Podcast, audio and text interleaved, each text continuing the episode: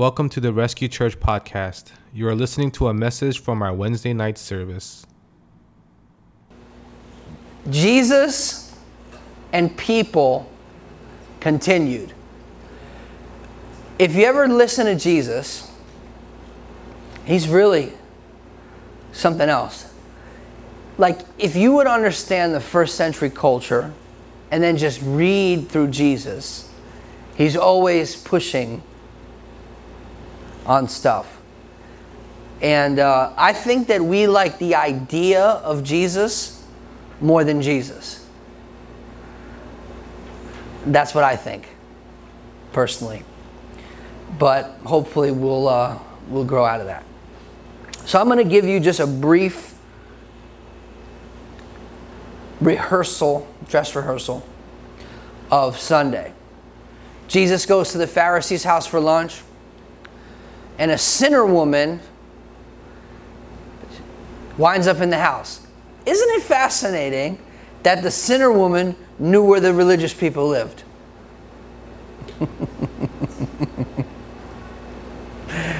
if the prostitute knows where you live, anyhow. And they were preoccupied with Jesus' lack of discernment to be able to see who this woman was. They were upset about who she was and about what she done and how Jesus was responding to her when in Jesus' mind they were actually the problem. And people who are the problem are always preoccupied with the other person. Have you ever met someone who's problematic? They're always focused on others. You ever, you ever meet someone who's depressed all the time? They're always focused on themselves. Okay. We're back out of that. uh, then Jesus to his disciples. They're, they're in a storm and they're like, You don't care that we're going to die. And so to the disciples, the problem was the storm. The problem was the circumstances. But Jesus, you don't know what we're going through. But Pastor doesn't know what we're going through. Only we know what we're going through. And then Jesus goes, Boys, the problem isn't the storm, the problem is your lack of faith in me telling you that we're going to the other side. So they thought that the circumstance that was going on on the outside was a problem. God says it's actually the circumstances on the inside that are the problem. So the problem is not the problem, the problem is how you're responding to what you think is the problem, but actually you're the problem. Okay. Then you got Jesus to, the, to, to his disciples again. The Samar- now they're mad at the, the Samaritans. Now there's a, there's a 700 year old beef going all the way back to the Assyrians. So they've got a chip on their shoulder. And uh, so they're upset. And the Samaritans hate the Jews so much that they're like, Jesus, if you're going to Jerusalem, don't even walk through my neighborhood. And don't even go, like, you're not, don't, don't even come over here with that. Like, don't bring sister so and so to the barbecue. Nobody likes her, you know. And so they were upset, and and they were upset, and they wanted to call fire out of heaven on the Samaritans, which is the misuse of Scripture, which is the working of another spirit. And it's the opposite because we're not in the season of Elijah, we're in the season of Jesus Christ, and Jesus Christ didn't come to take lives, but to lay his life down. It's easier to kill for freedom than die for love, which is the direct opposite. See, Jesus and America are not the same gospel. The American dream and the kingdom is not the same thing. I'm sorry to tell you that. Um, the, the, the, ideology of empires is we will kill for freedom. The ideology of the kingdom of God is God will die for love, which is a different, there's a whole different set of, of rules. And so, anyway, so their anger, they're triggered by their anger. And, and, and so their rejection triggers their anger. And then they find a proof text in the Bible to validate their, their anger and their frustration, which is many, many people chasing prophecy are looking for someone in the prophetic to validate their dysfunction instead of telling them to repent. All right. Okay. Luke 10. Martha is anxious and she is medicating her anxiousness with busyness. You remember that? We've never done that.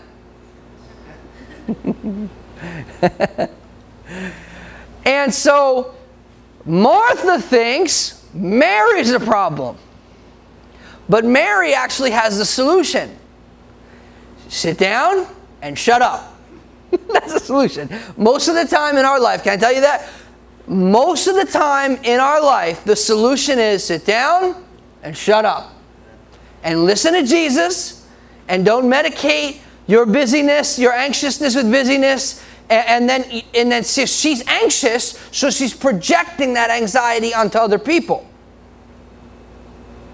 That's what people who are not healed do. They think everyone has a porn problem. No, it's you have a porn problem. we all don't need triple X. You need triple X on your phone. you want to look at my phone? You'll be sadly disappointed with what you see in there. So, so any, anyhow, people who have bondage, listen to me, I know this because I've done it. They project their bondage on other people. Right? So now M- Martha is just upset. And, and you know, people who are anxious, they're usually not happy. They're usually not. And so she's killing a moment. Have you ever, you ever done something good, but like the state of your internal being is just not good? So people can't experience the good you're doing because you're not good. That's why I don't push people with ministry because if it's not within you, it has to come from overflow. So she is medicating again her, her, her anxiousness with busyness, which leads to the accusation against Mary. And in her mind, Mary is doing the wrong thing, but in Jesus' mind, it's indeed Martha who's doing the wrong thing, but Jesus is not really about the thing that she's doing. Jesus is about the condition of her heart because that's the issue. We always will medicate symptoms, but what I'm trying to get at in this message is that Jesus is always looking to the heart. He's always looking to why. Why are you so anxious? Why are you so tired? Why are you so frustrated? Why? Whatever, whatever you're doing is not the issue. The issue is why. The Word of God in, in Hebrews 4, it is a discerner of the thoughts and the intents of the heart. So the Word of God is why many people do not want to be in the Word. They'll do a devotional. Uh, old school people do the devotional. One scripture, a few thoughts. Now we got the new school version, YouVersion. A little practical application, but nothing that slices through and really brings the hammer down always like okay you, like it's it's almost like a nice bit of encouragement. It's like motivation before i jump on the treadmill. It's never the thing that really says let me grab what is afflicting you by the neck and break its back. It's always like oh you just you'll be okay. No you won't be okay if, if you don't deal with your stuff. So anyway so jesus loves her enough to address her. He actually calls her name twice, Martha, Martha. If you look all through Scripture, anytime God calls someone's name twice, it's because they're called. Okay. Then the two brothers. One brother comes and, and he's like, Oh, tell my brother to split the inheritance with me. Jesus goes, Who made me a judge over you? And then he addresses the issue in that guy's heart and he goes, Your life does not consist of the things that you possess be careful of covetousness or greed. So it is greed that is motivating him going to Jesus. So if you're going to bring your something to Jesus, a problem, which we all have problems, which is Jesus is the best place to do it. I said, don't bring them to the nightclub or the strip club or any other club. Bring them to Jesus, but don't, but get ready. Get ready, because if you bring them to Jesus, Jesus is going to turn the tables on you because what here's what happens. You go to the you go to the you go to the club, the, the nightclub, and the bartender keeps pouring because they monetize on your brokenness. You go, to, you go to the doctor, not all, but many, they monetize on your brokenness. They go, we'll prescribe you something. Not all, many. You, and, they, and they will monetize on your pain. You go to a psychologist, most of them will monetize on your pain instead of tell you the truth. So if you so so they'll keep pouring. And they'll say, "Oh, it's your ex who's the problem." You call the drug dealer. He's like, "Yeah, I got you. I got you." No, he don't got you. He's killing he's killing you. And you're putting $1200 Gucci sneakers on him and he's killing you. You need to respect. No, no, no. No, no. Can someone the. No, you're not. Anyway, so we're stirring up demons like Sister Tina. So, so now Jesus addresses the root issue. When she's done, just make sure she gets out safely. If, if you could do that, that'd be good. So now, Jesus deals with a crowd in Luke 13. He begins to address them. Let me go to that one real quick, and then I'm going to move on. But in Luke 13, they come to him with the conspiracy theory of the day, which is Pilate. You don't know what Pilate did. Pilate mixed the blood of the people with the sacrifices. Jesus goes, If you don't repent, you will all likewise perish. And he's talking about Rome coming in, not going to hell when they die. He's talking about the real situation that's going to happen if they don't receive his warning. If they try to do things their way, they're going to pay. And we, we all have experienced that. I think everyone in this room knows, and everyone in this room is, can vouch for and attest to the fact that doing things our way has not worked. All right, now we're going to go to some different scenes from the gospel. We're going to go back to Mark 4. Watch this Mark 4. This is Jesus. And you're going to see verse 35 on. Watch this. And on the same day, when evening had come, oh, nope, nope, yep. Sorry about that. I can't see it on my screen. Ah, send the Koreans. I would have stayed there like, "Mm, my new computer doesn't work. mm." okay. Okay, on the same day, when evening had come, he said to them, Let us cross over to the other side. Now, when they had left the multitude, they took him along in the boat as he was, and the other little boats were also with him. I just want to motherfucking say that you don't motherfucking say Jesus loves God bless you. you. Have a nice day. say, I love you. God bless you. Have a nice day. supposed to love Please, please. Because Jesus What you're doing isn't right. It's, It's not right. Fuck. You called me a drunk when I was trying, trying to God bless you. Drunk. God is coming up. I didn't I didn't call you a drunk, but it seems that you are drunk. Have a nice day. God bless you. All the best to you.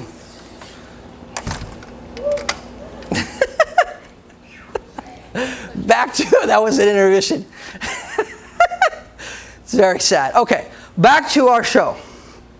Now, when they had left the multitude, they took him along in a boat as he was, and the other little boats were also with him.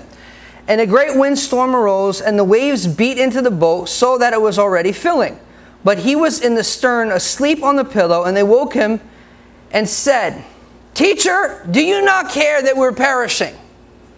Now, they're accusing Jesus of not caring about them. He is in the same situation as them. but what's going on in here is not what's going on in there. Remember David? This has this is like has echoes of Ziklag. Everybody loses everything and they want to kill David. And, and the principle here for kingdom leaders is if you need their encouragement, you can't lead them. Okay? Teacher, do you not care that we are perishing? You see what they're calling him? Teacher. Watch this. And he arose and rebuked the wind and said to them, Peace, be still. And the wind ceased, and there was a great calm. But he said to them, Why are you so fearful? How is it that you have no faith? So they were speaking to him about something that they should have spoke to. Sometimes we're praying about something we should speak to. You can never speak to a storm that you cannot sleep in. This is important. You don't have authority over something if it jostles you. I'm talking about Jesus reacting to people, right? And what do we have? The devil walks in. last time, last time Tina was there, what was Tina talking about? Tina was talking about guarding your heart when someone was trying to take the microphone from her. So the Lord is providing a nice little, cute little illustration. Okay. Why are you so fearful? How is it that you have no faith? He didn't say some faith, a little faith. He says no faith. Like, okay. And they feared exceedingly. and okay, boys. And they feared exceedingly and said to one another, Who can this be that even the wind and the sea obey him? So they go from the fear of the storm to the fear of the Lord. Thank you. Do you want to come help me? This is why I didn't like this thing, this table. Someone hijacked my bar. You want to stand here and help me? I'm just playing with you. Thank you. I need a lot of help. I have two people advising me. and we haven't even, just so you know, we haven't even got to the message. This is not the message. Sarah said, Jesus. Sarah, you know what she commented to me the other day? She goes, Oh, that message is only 36 minutes. You can do it. yeah. All right. So they go from this is they go from the fear of the storm to the fear of the Lord. This is what we need in our life. We need a revelation of who Jesus is. So Jesus doesn't go, "Oh boys, it's okay. You know, don't worry. I know you were a little scared." He's like, "Why do you have no faith?" If you think, I just want to be honest with you, if you think that Jesus will not address the elephant in the room, you are not talking to the Jesus of the Bible. This is very dangerous because you can be in church and you can become Christian and you can go round the mountain always thinking that Jesus is addressing someone else when in fact he's addressing you. When, when, I, when I'm just going to tell you the, the naked truth. When I, when I read the Bible, the Bible brings me into conflict. I don't understand how you can read this and not be troubled. David said, I thought of God and I was troubled. David. The one who goes, Oh, I want to behold the beauty of the Lord all the days of my life. That David said, I thought of God and was troubled. So not only is God the comforter, which he is, but God is also the troubler because if there's not trouble, you will not know something needs to change. And, and I say this because I've been there. I, I know that, uh, that in fact, this is actually uh, legitimately true. I'm getting ready to have a meltdown here on the. Uh, yeah. Are you coming to rescue me, girl?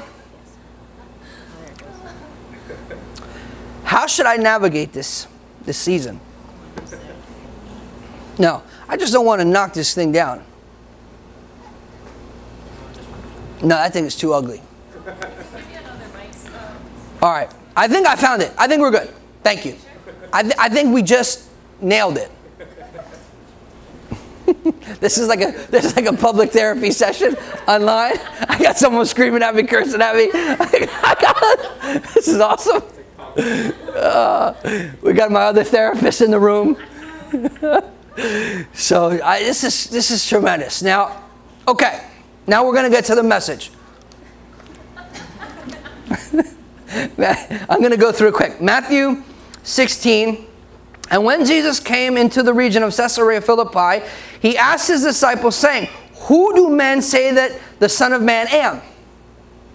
Okay, let me just say one thing about Caesarea Philippi. Caesarea Philippi is a 14 hour walk from where Jesus normally is, and he only went there one time. Imagine I say, Come on, Joseph, we're going to go for a walk. Me and Joseph, we're going to pick up, all right, we pick up Isaac on the way. Three hours in, where are we going? Just walking. Four hours, no. 14 hours later, when they get to where Jesus wants to be, where Jesus wants to say something so that they can see something, then he decides to speak. He only went there once. Now, this place, Caesarea Philippi, it was on the southwest slopes of Mount Hermon. Caesar Augustus gave the city to Herod. The, the, we're, we're, getting, we're going to get somewhere. Now, there was a temple in the center of the city and at the mouth of a cave to the Greek false god called Pan. Pan was the god of shepherds and the wilderness, and it was believed that Pan could come in and out of hell or Hades. They, they sacrificed castrated goats to Pan. And do you know who Pan's dad was? Hermes. You know, like the bags? Steph starts crying. We're not going to judge you if you get a Hermes bag. You can still stay on the worship team. Hermes. So you see all these names? All these names, they're not arbitrary. Nike is, is, the, is the God of victory. Just so you know, I'm just giving you some, just all, all this stuff. These are, this is not arbitrary. So, okay. So Jesus says to his boys, Who do they say that I am? This is very important for ministry people and church people because church people can become so churchified that they don't know what is going on in the outside world. You can become so churchified that you don't really know anything. So he wants them to know if they're going to represent him, what are the people saying? You don't live for what they're saying, but you got to know what is going on. You cannot speak to current events that you don't know about or don't understand.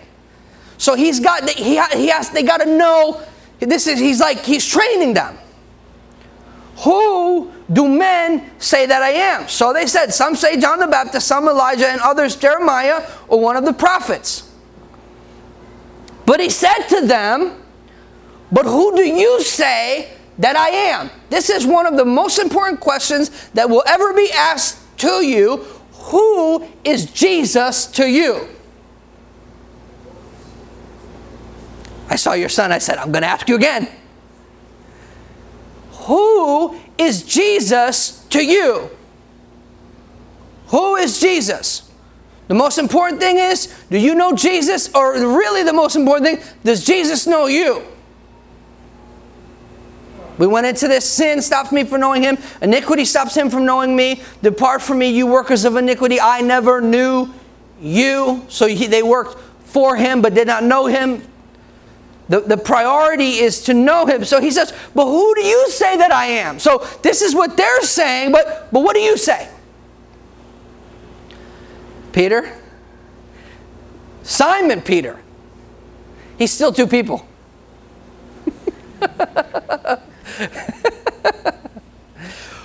Who are we dealing with today? Simon or Pete? you know, he's, he's like back and forth, two people, double minded. He's like, he doesn't know what he's going to be today. Who are we dealing with? Which version of you is going to pick up the phone? You know? Okay. Okay. Simon Peter answered and said, You are the Christ, you are the Messiah, you are the anointed one, the Son of the living God. Now he's saying this amongst the gods, the false gods. You gotta, you gotta catch the scene. You got to feel where they are. They're in Caesarea Philippi. This was a 14 hour walk to have a conversation. Some of the most important conversations in your life are non formal. Are you able to grab what is being said to you? A light from heaven doesn't shine and go, now I'm speaking into your prophetic destiny. Record, put the recorder on. No. Sometimes God is speaking to you and, and, you're, and people are not. Okay. Jesus answered and said, Blessed are you, Simon Bar Jonah, Simon, son of Jonah. For flesh and blood has not revealed this to you, but my Father who is in heaven. And also I say to you that you are Peter, Petros, Petros. And upon this Petra, and upon this rock, it's not the same word, I will build my church. And the gates of hell will not prevail against it. Where is he saying that? At what they believe to be the gates of hell. Jesus is always confronting the culture because the culture holds people hostage. Did you see that woman walk in there today? That's hostage. Going extra 10 minutes, that's not hostage. That's hostage. That is what the culture does to people. And I'm not judging her. I have no art in my heart against her at all. I feel compassion for her. But Jesus is always after what is after people. Always. He brings them on a 14 hour walk. And it's hot. Have you ever been to the Middle East? Has anyone been to the Middle East here? Steph, have you been there? Could you imagine? Let me just ask you this question. Could you imagine walking 14 hours in Dubai?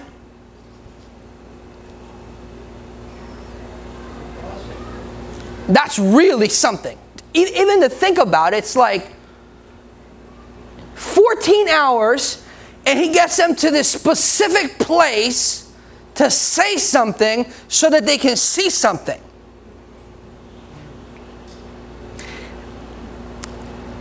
And I say to you that you are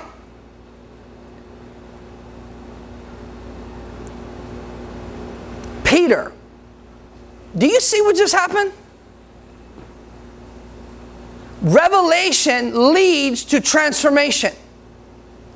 This revelation started with a long walk and a question, a question that was engaging about culture and what is their perception on culture and on him and what is happening. That is what changed and brought transformation. You shall be Peter. Now, Petra, which is the church, is like a rock. Petros, Peter, is a little piece of a rock. So, so when, when, when, the, when the Catholics have tried to teach that, that the church is built on Peter and the first apostle, blah, blah, blah, blah, blah, that's not even accurate in the language of Scripture. It's not even real. The rock that the church is built on is Christ, and that specific revelation is that he is the Messiah and the Son of the living God. So that revelation of Jesus is the foundation on which we build. It's the only foundation that we can build, and it's the only foundation that will outlast storms. Anything that is not built on Jesus, watch when it meets a storm what happens. Relationships that are not built on Jesus, watch when storms come. If you have a relationship that is built on mutual likings and things and that, and that doesn't last because people change. People change. So don't relate to me after the flesh. I don't want to relate to you after the flesh. It has to be centered on Jesus. We may have mutual interest now, but that doesn't matter. What if 10 years from now we don't? If the relationship is built on Jesus, the relationship will endure a storm. Okay? And on this rock, he's probably standing right there at the mouth of the cave. I know Jesus. I don't know, it doesn't say that, but I know Jesus. I can just imagine Jesus with a smirk on his face. And upon this rock, standing there like that, at the mouth of the cave, at the very gates of hell, saying, The gates of hell will not prevail. Now, this guy, what's his name? Pan or Pon or whatever his name is, however you say it, Pan or Pon. Pon, it's bread. bread, bread boy, bread man. No, I'm just play. He cannot go into hell because he's gonna. He, it's not. Jesus did. So what they believe about him, Jesus was the real thing. and look where he's saying it. When I'm, tell, when I'm telling, I'm going to say one thing. If you would see what Jesus says and does, it's mind blowing. Mind blowing. And I will build my church. This is the only thing, listen, the only thing that Jesus is obligated to build is my church. Not my ministry, not my website, not my empire, not my, uh, I don't know what else you want to build, not my business, not my portfolio. I will build my church.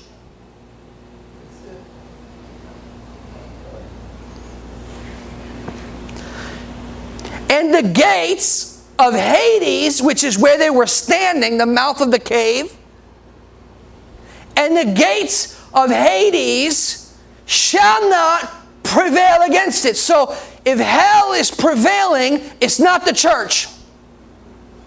It's not the church Jesus is building. You, oh, you don't know what happened to me. I went and I went and got hurt in church. I'm very sorry for what happened to you. That was not the church. That was an impostor. The church that Jesus is building doesn't hurt people. People hurt people, but the church that Jesus is building doesn't hurt people, doesn't mishandle people, doesn't manipulate people, doesn't use people. Okay. And I will give you the keys of the kingdom of heaven, and whatever you bind on earth will be bound in heaven, and whatever you loose on earth will be loose in heaven. Then he commanded his disciples that they should tell no one that he was the Christ. Ev- evangelism strategy don't tell nobody.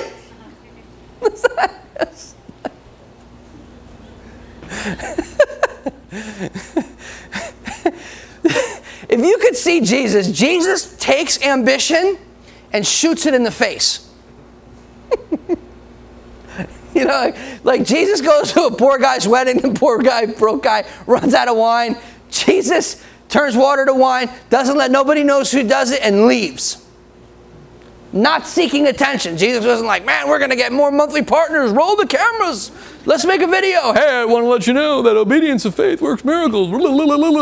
Jesus does a miracle and dips. Jesus will always take ambition and shoot it right in the face. Bow! Because he, he doesn't care. Okay. Now, and I will give you the keys of the kingdom of heaven, and whatever you buy, I read that already. Sorry, 21. And from that time, Jesus began to show to his disciples that he must go to Jerusalem and suffer many things from the elders the chief priests and the scribes and be killed and be raised on the third day. Here comes Pete. okay, then Peter took it. This is Peter. We're dealing with Peter right now. This is not Simon. So, you know, you can be like good and like transformed, but you can still be wrong. He's wrong because he has a wrong value system. His perception, watch this, his perception is incorrect because he has the wrong value system. You don't see things as they are, you see things as you are. Only scammers think everybody else is scamming people.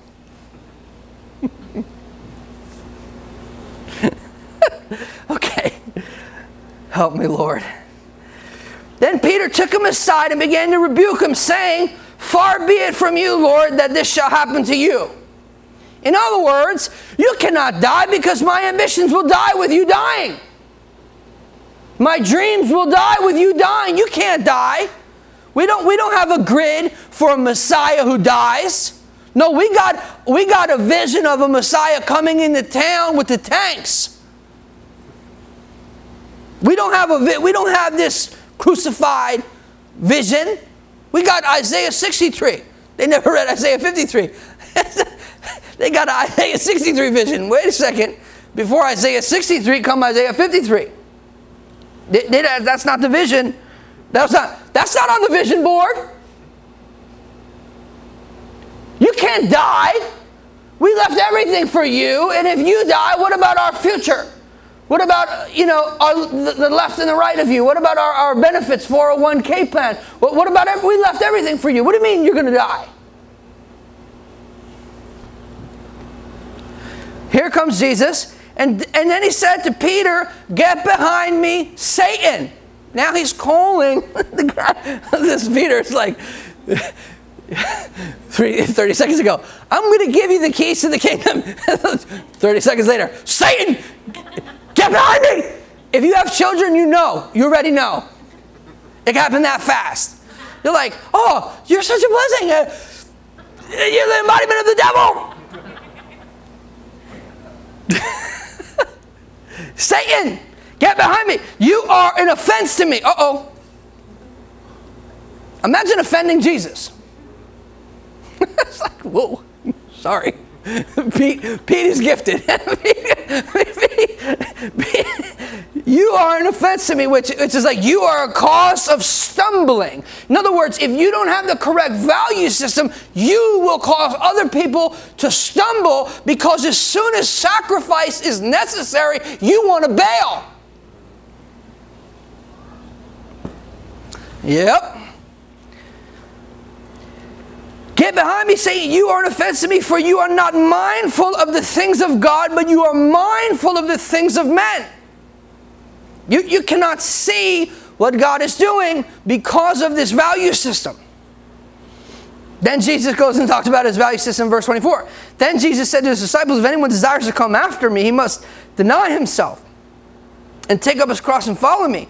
For whoever desires to save his life will lose it, but whoever loses his life for my sake will find it.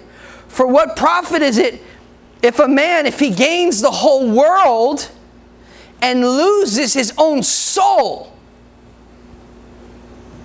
Or what will a man give in exchange for his soul? That to me is probably one of the most profound, if not the most profound, questions ever asked to anyone, What will a man give in exchange for his soul? At what point is it worth your soul? At what point? You can say that to uh, uh, uh, anyone. Is it worth your inner life? Is it worth the life and spirit and breath inside of you? When, when, you, when you analyze your life and you look at your life and you look at what you're doing and you look at what you value and you look at how you spend your energy and how you spend your time and how you spend your money, what will you give in exchange for your soul? If you don't answer that question, you, there'll be no change in your life. He's trying to get inside of their heart so that he can get inside of their mind so that they can see things as he sees them. Okay. Revelation requires a response.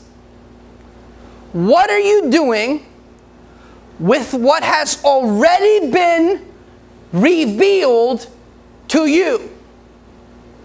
I do not ask that in an accusatory tone, just so you know. I'm asking you to think about what are you doing with what you already know.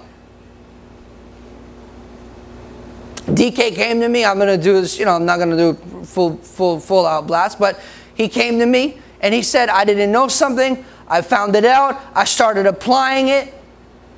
And what was the result? Abundance. Did you say that to me? Did I make this up? Okay. So the question becomes what are you doing with what you already know? Do you know the hardest advice to take is your own? If Solomon would have taken his own advice, he wouldn't have failed. All of the solutions to Solomon's life and sins and problems are in the book of Proverbs. Note to self.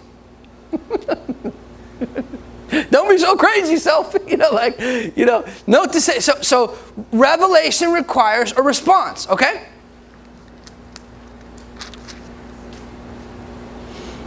Who do men say that I am? Who do you say that I am?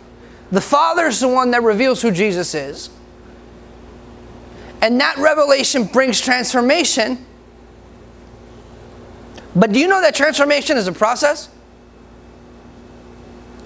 He just became Peter, and in the next three minutes, he's acting like the devil. Did you see that? Uh, am I making this up? Are you, are you guys all right? Oh, you guys are done already. no Eric, no Brett. We're going to end shorter. Usually Eric would be in the back like this. Eric, if you watch this, we, we appreciate you. All right. When a problem is brought to Jesus, he addresses the real problem. Okay, let's just use this one situation, right? What was the situation? Peter's like, bro, you cannot die. It's like, good night, folks. You cannot die. So, what does Jesus do? Jesus addresses his value system. Because the value system was inhibiting his ability to see what Jesus was doing. Because as soon as Jesus revealed who he was, the next thing that he revealed is what he was going to do. Right? So when someone says, Oh, I don't know what I'm gonna do, I don't know what I'm gonna do, I don't know what I'm gonna do, that's not the problem. The problem is you, you don't quite know who you are yet. That's okay. No one's judging you. Peter already had a family and he quite didn't know who he was. He so didn't know who he was, Jesus had to rename a grown man. so, so don't beat yourself up. You know, it's all right. Like, but in the revelation of Jesus, you come into the eh, you come into contact with your future self, who you're supposed to be in the kingdom. Some of you have never met your future self yet.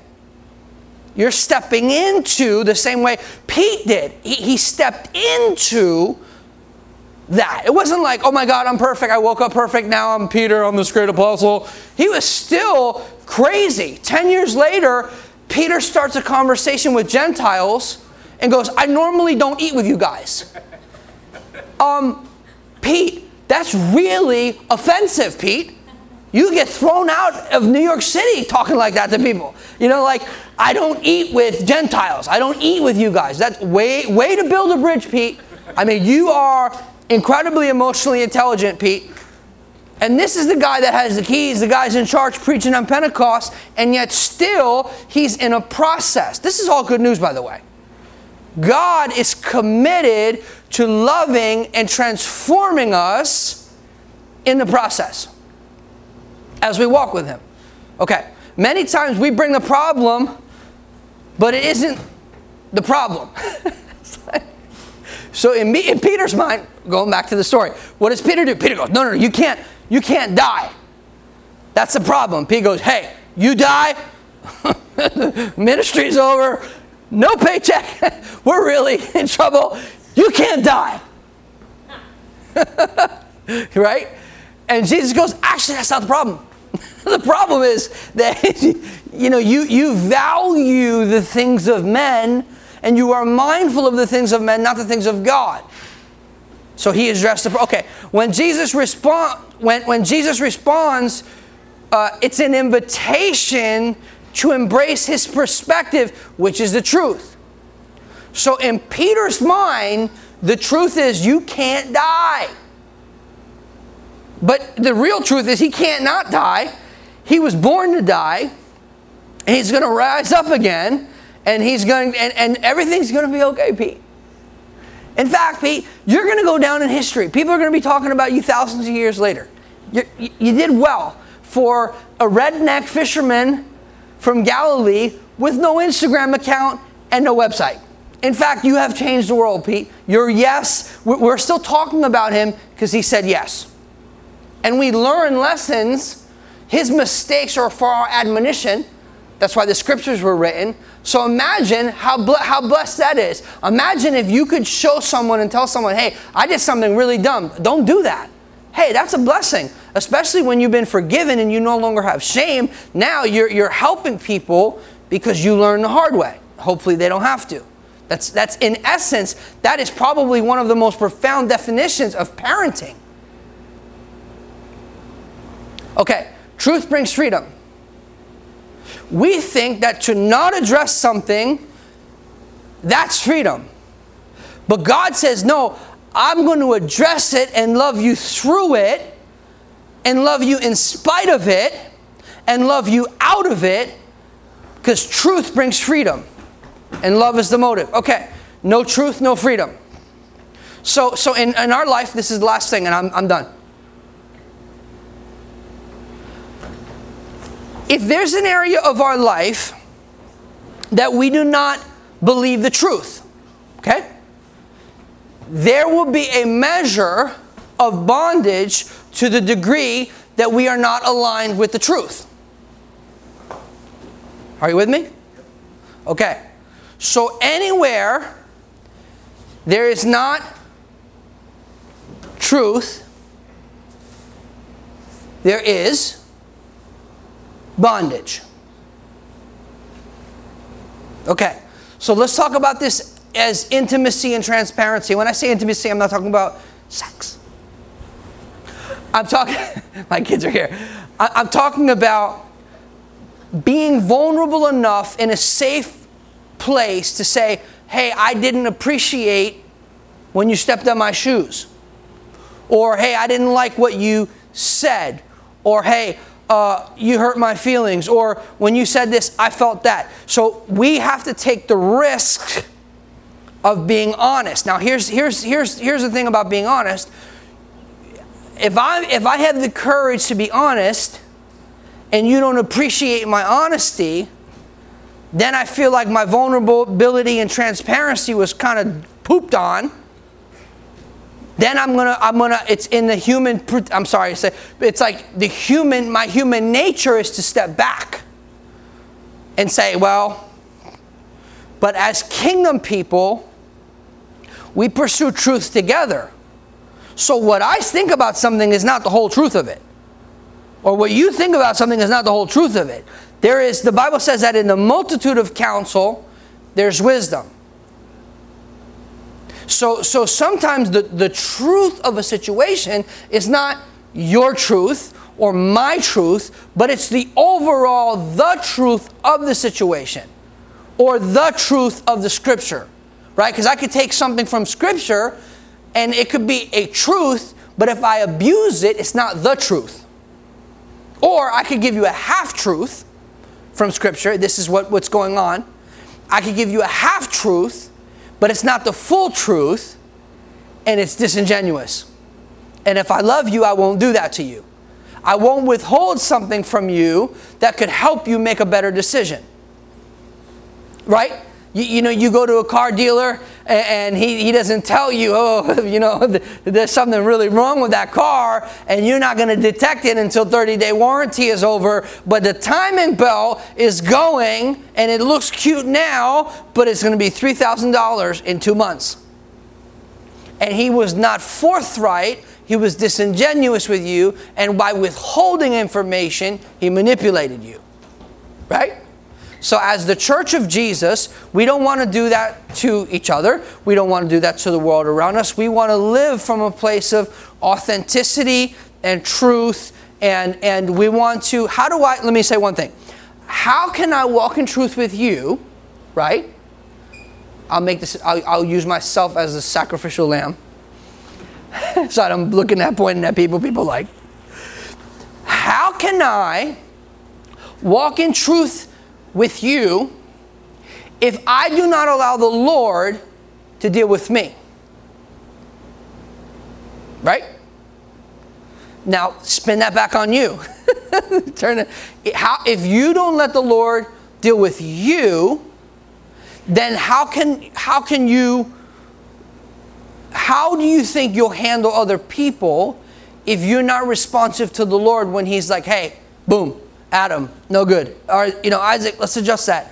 Adam, don't say that. You know, like, you know, whatever it is, by just allowing him, and because that's grace. Because grace is empowering me to live well. So God may see something that I'm saying or doing and go, okay, what's the root cause and motive behind that? Oh, you know, you're saying that, Adam, because you believe this. But let me show you this. And this is the truth, and the truth will set you free. And now that you're free, you'll speak differently, and it'll be a benefit to the people who hear it.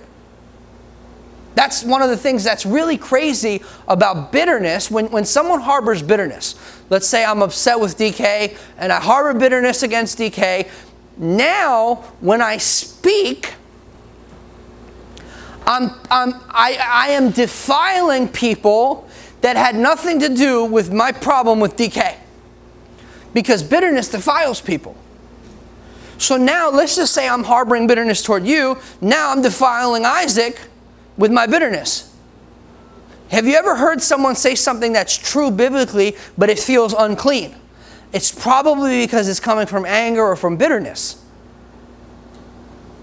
And the enemy wants it to come from anger or from bitterness so that it doesn't bring freedom.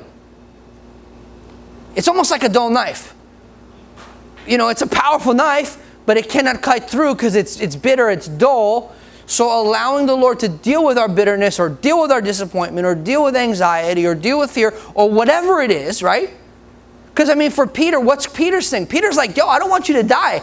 You know, he loves Jesus, yeah, kind of. But he also, like, you know, he was willing to follow Jesus. Like, imagine you just get up and just like leave. like, you know, he has a family. It's like people are like, wow, that's really ir-. like we would be like, that's irresponsible. You can't do that. Peter's just like, I'm leaving.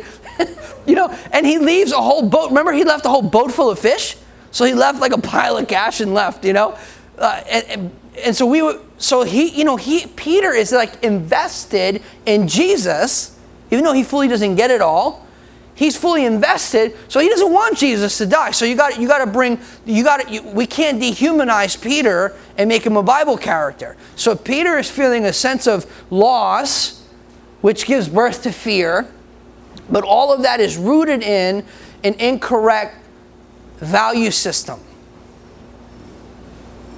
And he derived his value system from the scripture so he was mistaken about the scripture, which led to an incorrect value system, which means he was not able to see what God was doing right in front of him, even though he chose to follow. That's why when I say that we're in process, I mean we are in process. You, me, Peter, Paul, every unless you're Jesus, you are like we are being transformed. We are being saved. We are being sanctified. We are growing and that is good news. That's good news. Okay? All right, let's pray. Lord, we have a great opportunity to pray for this woman, Lord, who is hurting tonight, God. We ask you holy conviction to come upon her soul, to remind her, Lord, of what she already knows about you. We bless her, we forgive her, Lord. We ask you that your love would surround her, Lord, that she would see it, that she would have the courage to see it, just the way you showed it to us when we were lost. Pray that she would see your grace, Lord. We bless her, but Lord, I'm praying for those who are here, for those who are watching, for those who will listen, that when you begin to address something, that we would have the courage to allow you to so that we can grow and so that we can respond to you correctly. In Jesus' name. Amen. Amen. Thanks for listening to the Rescue Church podcast. For more information, visit rescuechurch.tv slash invite.